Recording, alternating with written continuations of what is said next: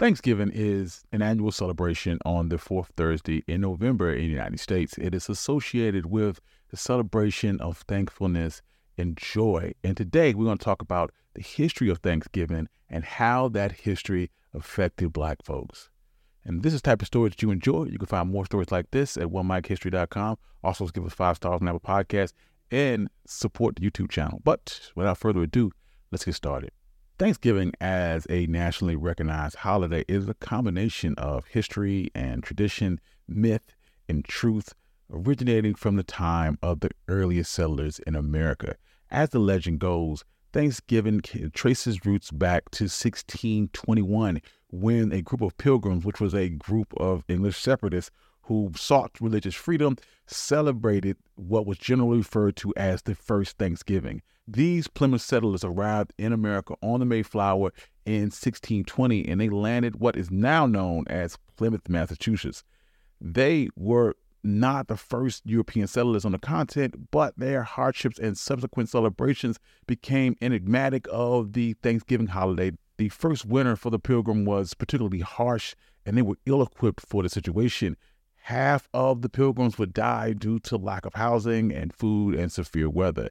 In spring of 1621, the struggling colonists were visited by two English speaking Native Americans who had spent some time in Europe and had escaped slavery. The story goes that they taught the pilgrims essential survival methods and how they should sow crops such as corn and squash. And under their guidance, the pilgrims improved their living conditions and had their first successful corn production. After the harvest, they would show their gratitude over harsh circumstances and they would plan to feast in the fall of 1621. The Wampanoag Native Americans were invited to attend the harvest's First celebration, which lasted three days, and they gathered and wildly commemorated as America's first Thanksgiving. Other accounts seem to debunk this happy feast between pilgrims and Native Americans and rather describe a situation in which white colonists who had just invaded their land and claimed it as their own and slaughtered the indigenous people of the land in the year 1637. Massachusetts colony governor John Winthrop declared a Thanksgiving to celebrate the safe returns for colonists who had volunteered for the war against the Pequot Native Americans. The result of that war was the massacre of at least 700 natives. Despite all of this, it wasn't until the Revolutionary War that Thanksgiving became a more regular occurrence. In 1777, the Continental Congress suggested a yearly celebration following a victory over the British at Saratoga. New England colonists were already accustomed to celebrating Thanksgiving, and this resulted in days of prayer for thanking God for blessing in military victories or to end a drought.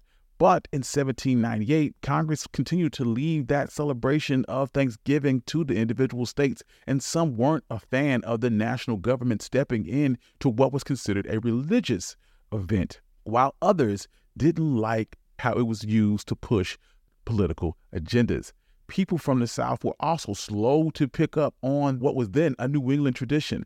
As a result, Thanksgiving initially seemed to be more a cause of arguments than unity.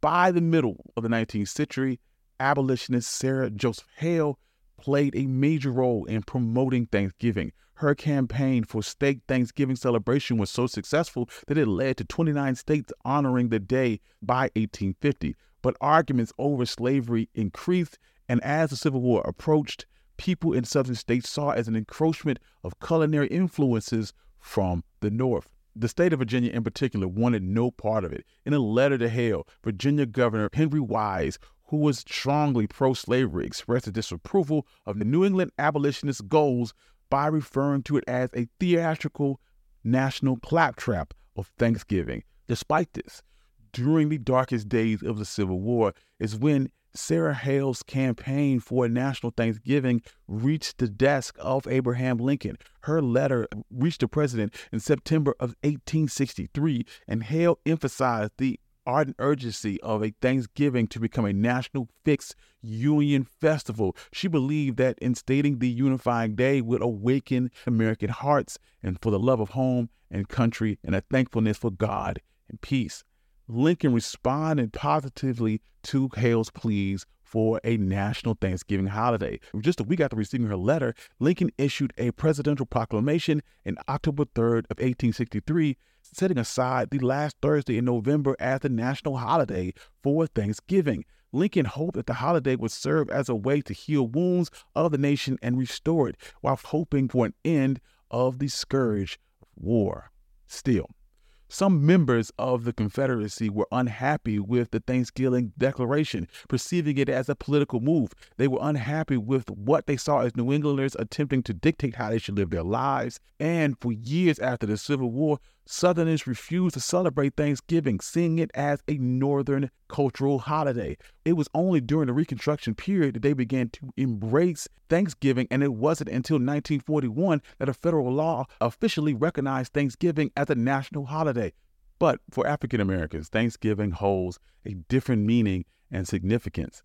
Our relationship with the holiday has evolved in a unique historical trajectory that's intertwined with our long-standing struggle for recognition and equality in America. Thanksgiving started off as a church oriented celebration. African American pastors would often gave sermons that could be heard loud and clear through the small churches, and the sermons would talk of struggle and hopes and fears and triumphs. These sermons would usually go over the institution of slavery and the suffering of black people, and often pleaded for the awakening of a slavery free America that would soon come. Thanksgiving as a holiday was a two sided coin for enslaved African Americans.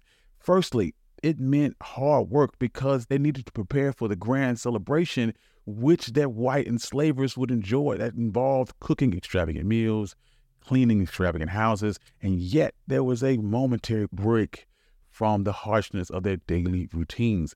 In the spirit of the holiday, some of the in-house enslaved had their share of the Thanksgiving bounty. Once their enslavers had finished feasting, they were often permitted to enjoy the leftovers from the main house. This represented a distinct shift from their usual standard of living and granted them access to an abundance of food that they weren't normally able to eat. Field enslaved men would hunt for wild game for their families and their, and their friends, while the women would then prepare cornmeal cakes. Additionally, some seized this opportunity to escape during Thanksgiving, taking advantage of the absence of their enslavers and their relaxed vigilance. This is also the day where some were allowed to visit family members residing on other properties. Sometimes passes were supplied by their enslavers that allowed them to travel to see spouses or children that resided with different owners. Some would cleverly use those passes to facilitate and cover up their escape, delaying notice of their absence for sometimes days. This duality of Thanksgiving endured even after emancipation for African Americans. The abolishment of slavery triggered this euphoria for African American communities, offering them a reason to celebrate Thanksgiving with remembrance. Yet, when they gathered around the tables, the complexities of this era became apparent. Despite their freedom, African Americans faced harsh realities of unemployment, segregation, and racial violence. In these challenging times, Thanksgiving became a more integral part of their resilience at a time where weren't just sharing a meal, but reinforcing communal solidarity. During the Civil Rights Movement, figures like Rosa Parks and Martin Luther King emerged as icons of resistance against racial inequality, influenced by these trailblazers and amidst boycotts and sit ins and marches, Thanksgiving offered Black communities an occasion to recharge, reunite, and express gratitude.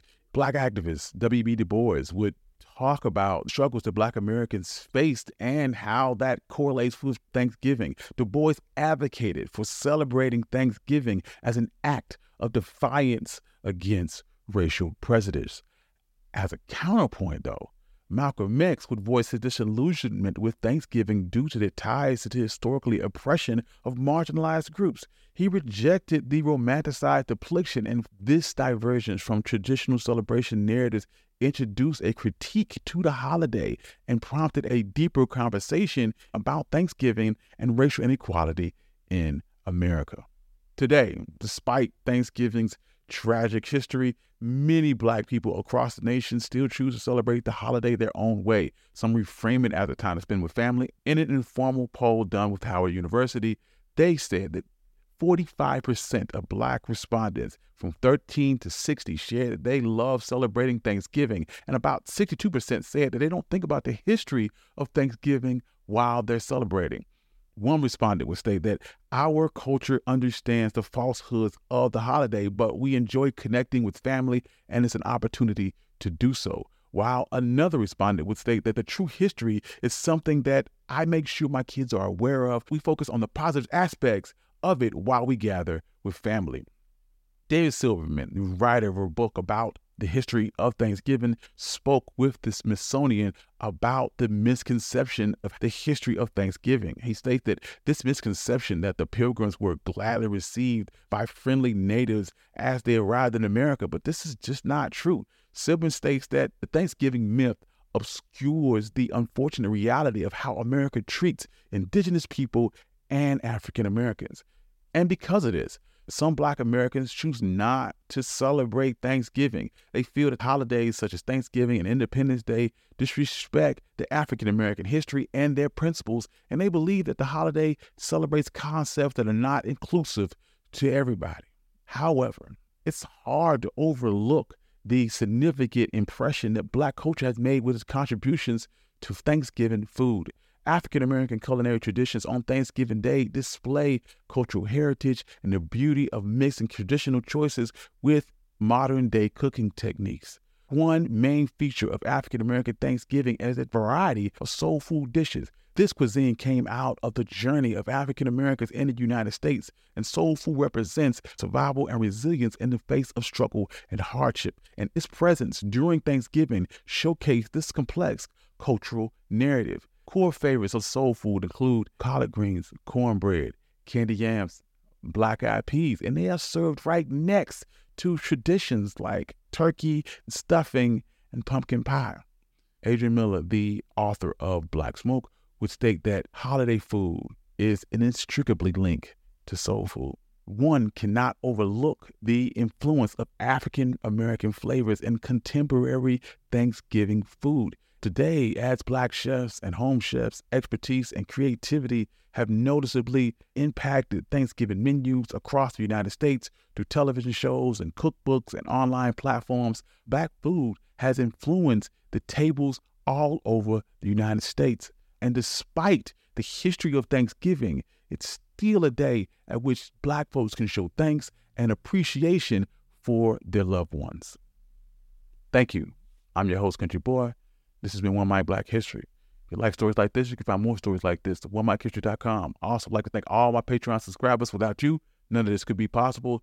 And peace.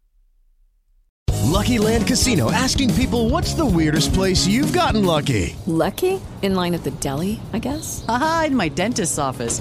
More than once, actually. Do I have to say? Yes, you do. In the car before my kids' PTA meeting. Really? Yes. Excuse me, what's the weirdest place you've gotten lucky? I never win and tell. Well, there you have it. You can get lucky anywhere playing at LuckyLandSlots.com. Play for free right now. Are you feeling lucky? No purchase necessary. Void where prohibited by law. 18 plus. Terms and conditions apply. See website for details.